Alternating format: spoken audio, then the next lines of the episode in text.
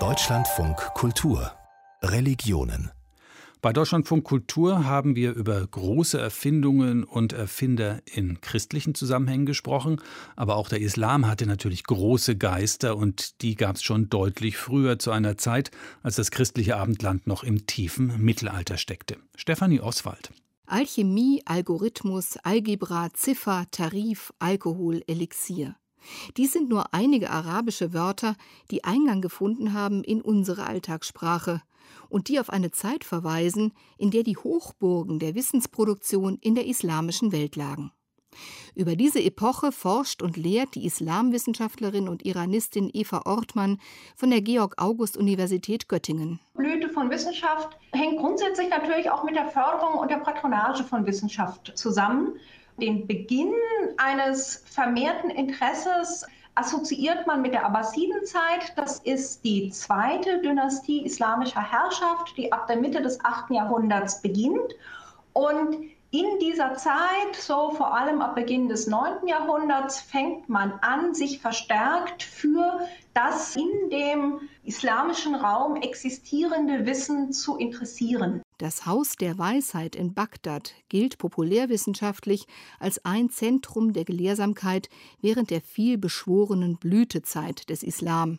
Ein Begriff, den Eva Ortmann und ihre Kollegin, die Islamwissenschaftlerin Sonja Brentjes vom Max-Planck-Institut für Wissenschaftsgeschichte in Berlin, nur zögerlich verwenden. Blüte, ja, aber man muss ein bisschen aufpassen, dass eben gerade durch die Differenzierung der islamischen Welt in einzelnen Regionen der islamischen Welt durchaus zu unterschiedlichen Zeiten auch sehr wichtige wissenschaftliche Fortschritte erzielt worden sind. Wenn man ganz umgangssprachlich blühen mit positiven Ergebnissen, mit Schönheit, mit Erfolg identifiziert, dann blüht der Islam natürlich bis im Prinzip die Konfrontation mit dem Kolonialismus kommt, blüht der in unterschiedlichen Formen, in unterschiedlichen Regionen. Eva Ortmann verweist auf den iranischen Raum im 13. Jahrhundert, wo der wichtige Astronom Nasir al-Tintusi gewirkt hat oder den indischen Raum der Mogulzeit ab dem 16. Jahrhundert, in dem Medizin und Astronomie florierten. Sonja Brentjes gibt zu bedenken, dass unser Verständnis von Blüte sich auf Messbarkeit bezieht, das Vorhandensein wissenschaftlicher Schriften, Erfindungen oder Artefakte. Okkulte Wissenschaften wie die Alchemie oder die Magie würden heute als Wissen kaum noch anerkannt. Dabei forschten die Universalgelehrten damals auch in diesen Bereichen.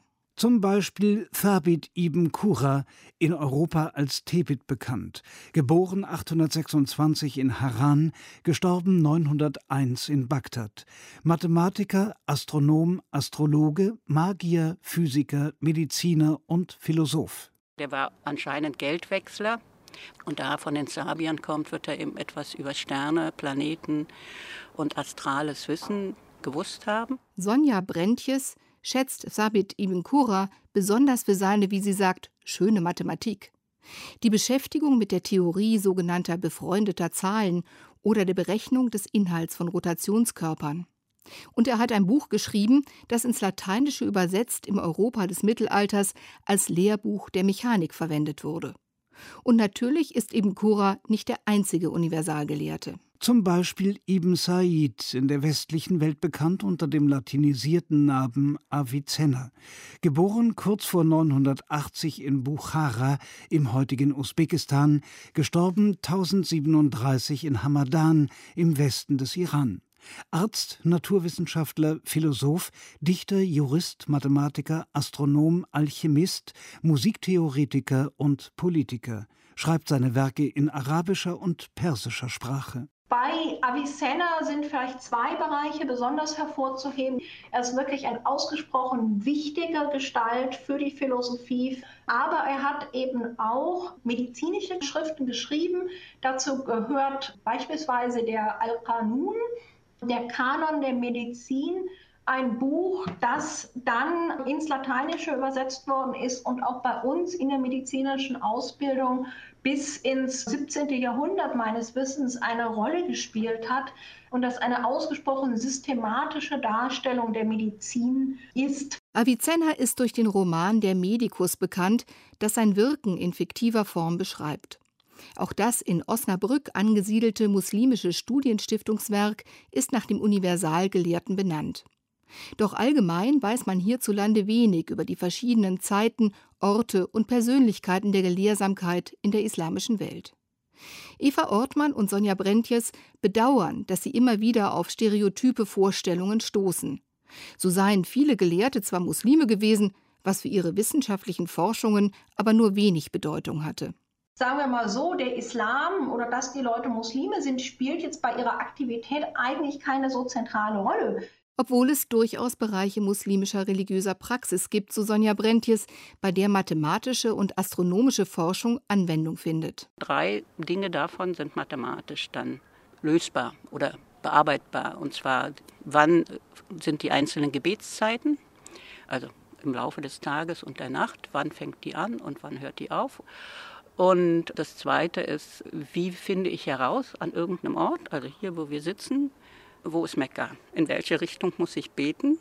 Man kann dazu auch Instrumente machen und kann man drauf gucken. Gibt es also Kompasse nachher noch und nöcher. Ja, die heißen direkt Gebetskompass. Hauptsächlich aber entwickeln Wissenschaftler dieser Hochzeit islamischer Gelehrsamkeit systematische Methoden des Experimentierens und der Beobachtung, die erst Jahrhunderte später in Europa angewendet werden. Sie schreiben Kommentare zu den Übersetzungen aus anderen Sprachen, richten, wie der Gelehrte Al-Biruni, ihr Erkenntnisinteresse auch nach Indien. Andere nutzen ihr Wissen für neue Erfindungen.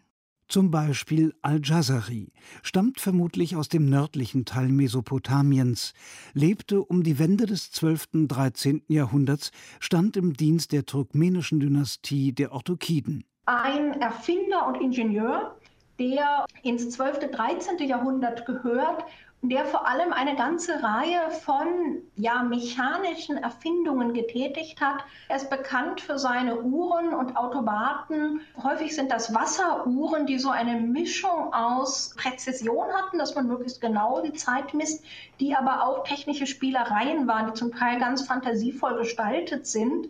Die bekannteste ist vielleicht seine Elefantenuhr, wo man so übereinander gestapelt ähm, ganz unten einen Elefant hat, dann noch andere Tiere, und dann hat er aber auch bestimmte Apparate entwickelt, um Wasser aus der Tiefe zu fördern und um Bewässerungstechnik zu verbessern. Erst in der frühen Neuzeit erwacht in Europa das Interesse an dem Wissensschatz aus der islamischen Welt.